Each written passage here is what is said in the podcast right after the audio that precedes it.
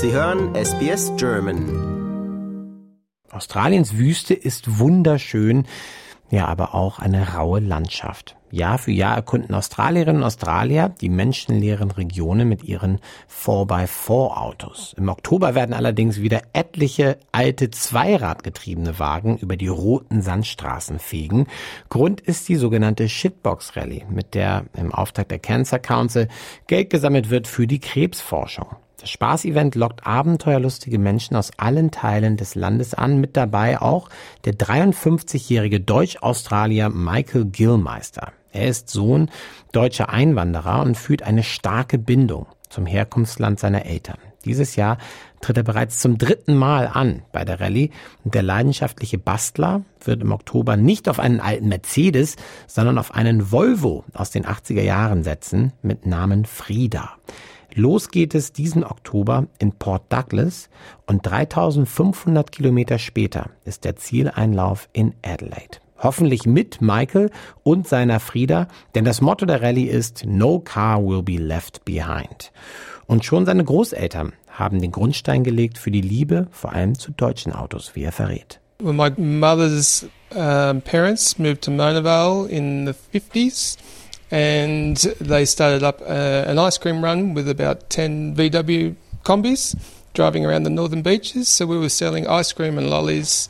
Um, and then when they weren't working on the weekends, we were travelling bush all during the week, just going on big adventures. But that was my grandfather's real adventurous streak and the love of VWs. Yeah, so that was what he brought here. And then they spoke German at home all the time. The German Shepherds only understood German, and this is in Mona back in the 70s, which was yeah, very interesting time for the Australians, that's for sure.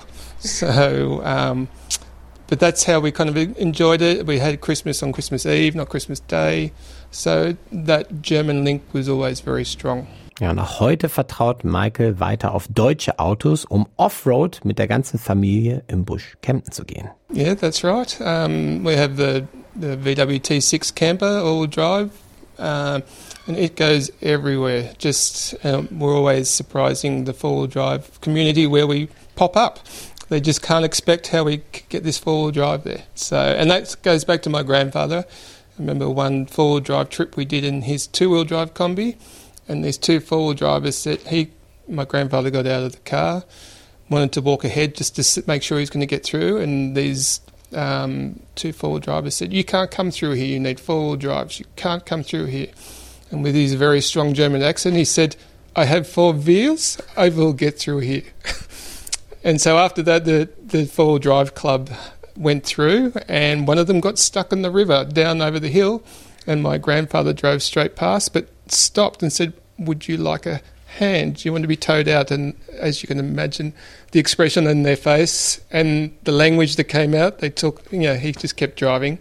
But they were very good later on. They came up to him and said, How did you get that through? And he said, It's a VW, it's a Kombi, it's going to get everywhere. Wirklich everywhere, überall hin. In den 80er Jahren verdienten die Großeltern von Michael gut mit ihrem Ice Vans und vor allem fiel dabei auch immer etwas ab für den Deutsch-Australier. Every Saturday morning, my if I wasn't going on the ice cream run to help, um, my grandmother would come to my place in Why and load our freezer up with Streets ice cream. And so that was it. And then if I went with in the vans to help out, um, I would just sit in the back and eat the chocolate and ice cream and serve people. And, and they also had, um, were allowed to sell the ice cream at Brookvale Oval where the rugby league Manly play. So I got to sit there and watch the football and um, eat ice cream for free. So it was good. So that went on for a long time. They made a good living out of that and then um, sold that business in the 80s. Ursprünglich kamen seine Eltern aus Königsberg und Ostdeutschland und Maike besuchte schon in jungen Jahren Deutschland, wie er verrät. On my mum's side, my grandma was from Königsberg, which is up in the top in the North Sea, which is now part of Russia.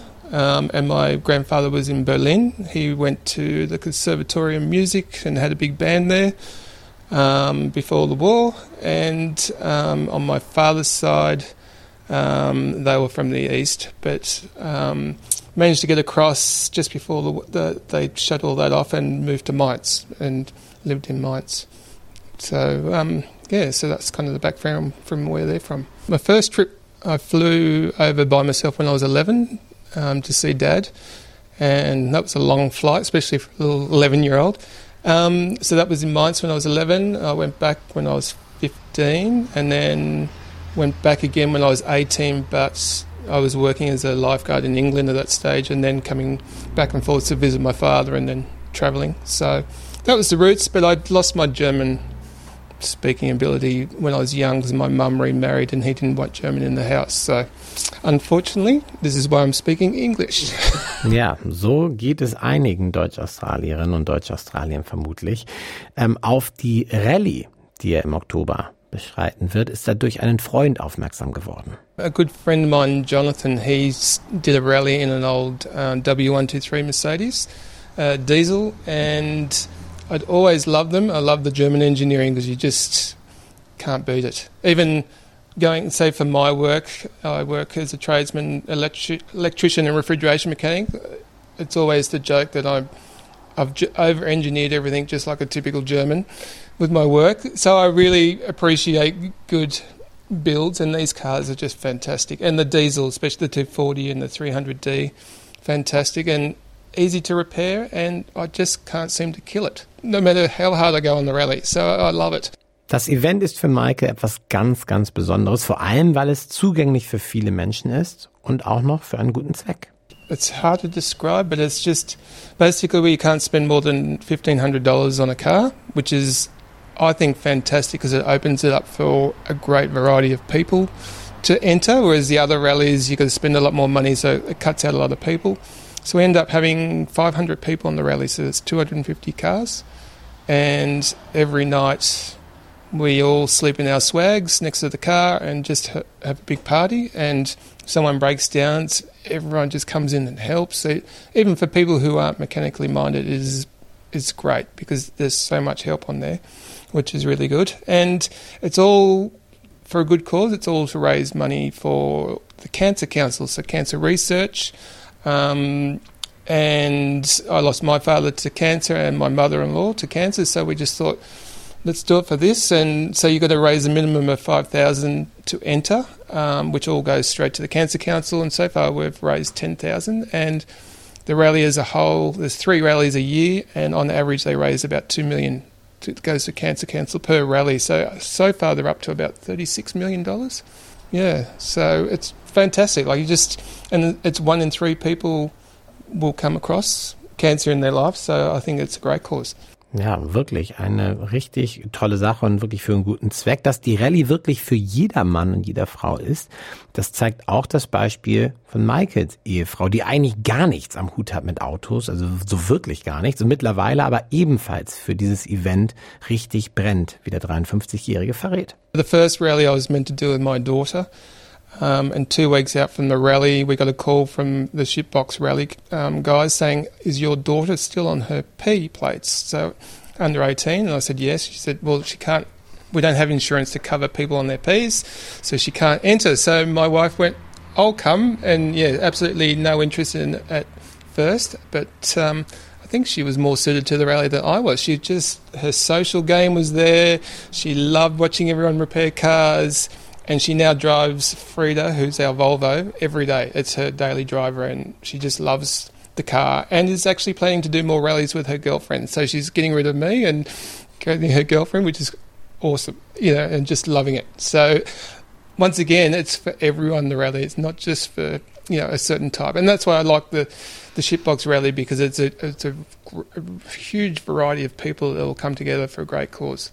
Abseits dieser Rallye hat Michael weiteren Großträume. Äh, Mittelpunkt spielt dabei ein alter cremeweißer Mercedes-Benz, den der Deutsch-Australier gern restaurieren möchte. I first bought this car to do the first rally in, um, but once I got it home and had a look at it, um, I just couldn't put it in the rally. I just loved it too much. And the previous owner loved the car so much. I have every single receipt from the first day he bought it and how much he spent on it and his complaints to the, mecha- the Mercedes mechanic that he wasn't using the right oil. It's a very passionate man, and he actually rebuilt the engine about 10,000 kilometres ago. So it's like a brand new 240D um, diesel engine, And um, so I just thought, no, this is going to be my retirement car. I'm going to keep it and fix it. So it's going to get a whole new paint job. There's only a tiny bit of rust in the one, two of the doors, and that's it. Um, and then eventually the plan is to drive it around Australia, hopefully, and then depending on what's going on in the world, I could ship it to Singapore and work my way back to Germany, so where it all be, where it began its life, and um, that's the aim. But the world's a crazy place at the moment, so we'll see how we go. So I'll just have to watch each country as it goes and see which route I can take to get back over there. Das klingt nach einem riesigen Abenteuer und wir drücken Maike die Daumen und natürlich auch für die anstehende Rallye 3500 Kilometer durch das rote Australien diesen Oktober. Liken, teilen und kommentieren Sie unsere Inhalte bei facebook.com/sbsgerman.